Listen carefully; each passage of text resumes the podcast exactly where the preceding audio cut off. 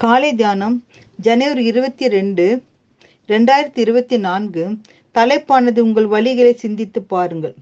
உங்கள் வழிகளை சிந்தித்து பாருங்கள் என்று சேனைகள் கத்து சொல்லுகிறார். ஆகாய் ஒன்று ஏழு. கிமு ஐநூத்தி இருபதில் ஆகாய் இந்த செய்தியை கொடுக்கிறார். நான்கு மாதங்கள் மாத்திரமே செய்தியை கொடுத்தார். விடுவிக்கப்பட்டவனுக்கும் விடுதலையானவர்களுக்கும் தான் கொடுத்த செய்தி. சுமார் இரண்டாயிரத்தி ஐநூறு வருடங்களுக்கு முன்பு கொடுக்கப்பட்ட செய்தி இன்று நமக்கு பொருந்தும்.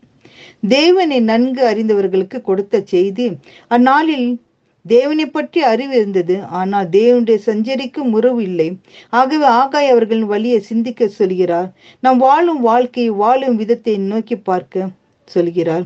வாழ்வு பயன்படும் வாழ்வாய் உள்ளதா?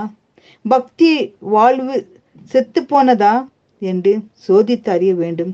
ஒரு வியாபாரி வர்த்தக காரியங்களை சோதிக்கிறான்.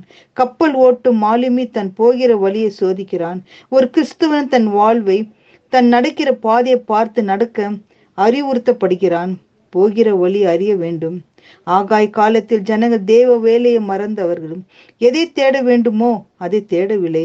அவர்கள் முக்கிய தேடல் குடும்பம் சொத்து நிலம் விளைச்சல் சேமிப்பு என்பது மாத்திரமே கீழ்ப்படிய தாமதிந்தார்கள். சுயநலம் ஆட்கொள்ளப்பட்டு எழுபது வருஷத்திற்கு பிறகு சொந்த தேசம் வந்த ஜனங்கள் தங்கள் நோக்கத்தை மறந்தார்கள். இடிக்கப்பட்ட தேவாலயத்தில் கட்டுமான பலி முடங்கி கிடைக்கிறது. ஆனால் ஜனங்களோ இதுதான் சரியான நேரம் என்பதை அறிய விரும்பவில்லை. ஆவிக்குரிய மந்தம் ஆலயம் கட்ட காலம் இது இல்லை என்று நினைத்தார்கள். ஆனால் தங்களுக்கென்று மச்சு வீடு கட்டினார்கள். தேவ வேலை சாக்கு போக்கு ஆனால் அவர்கள் வாழ்ந்த வாழ்வோ திருப்தி இல்லை. சம்பதித்தும் பொத்தலான பையில் போட்டார்கள். அவை நம்பிக்கைக்கு ஊரியவனார்கள் ஊரியானானார்கள் ஆன்மீக வாழ்வு விழுந்து நொறுங்கி பாலானது ஒரு முதியவர் இல்லத்தை சுற்றி வெள்ள அபாயம் இருந்ததினால் இரண்டு வாலிபர்கள் அவரை வெள்ள அபாயத்திலிருந்து காப்பாற்ற முயன்றனர். ஆனால் முதியவரும் எதற்கு அஞ்சாமல் என் தேவன் மேலே இருந்து பார்த்து கொண்டிருக்கிறார் அவர் என காப்பாற்றுவார் என்று பலமாய் நம்பிக்கையில் சென்றார் சில மணி நேரத்தில் நீர் முழுங்கி மறித்தார் இந்த கற்பனை கதை முடிவில் முதியோர் பரலோகத்தில் இருந்தார். ஏன் ஆண்டவரே என்னை நீர் விடுவிக்க வரவில்லை என்றார். அதற்கு தேவன் நான் இரு இளைஞர்களை அனுப்பினேன் படகை அனுப்பினேன். இதைவிட வேறு எந்த உதவி என்னிடம் நீ எதிர்பார்த்தாய் என்றாய்.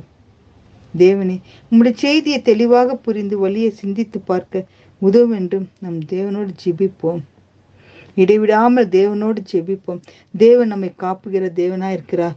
நம்முடைய சிந்தைகள் வேறு அவருடைய சிந்தையே வேற அப்பா. உங்களுடைய சிந்தத்தின்படி அப்பா. உன் சிந்தை என்ன இருக்கிறது அதன்படி எங்களை வழி நடத்தும் அப்பா. உம்மிடத்தில் கேட்கிறோம் அப்பா. நாங்கள் எப்படி கேட்க வேண்டும் என்று நாணயத்தை தந்து இப்படி பாதையில வளரும்படி எங்களை கிருபை செய்து வழி நடத்த வேண்டும் என்று மன்றாடி ஜெபிக்கிறோம். பிதாவே ஆமேன்.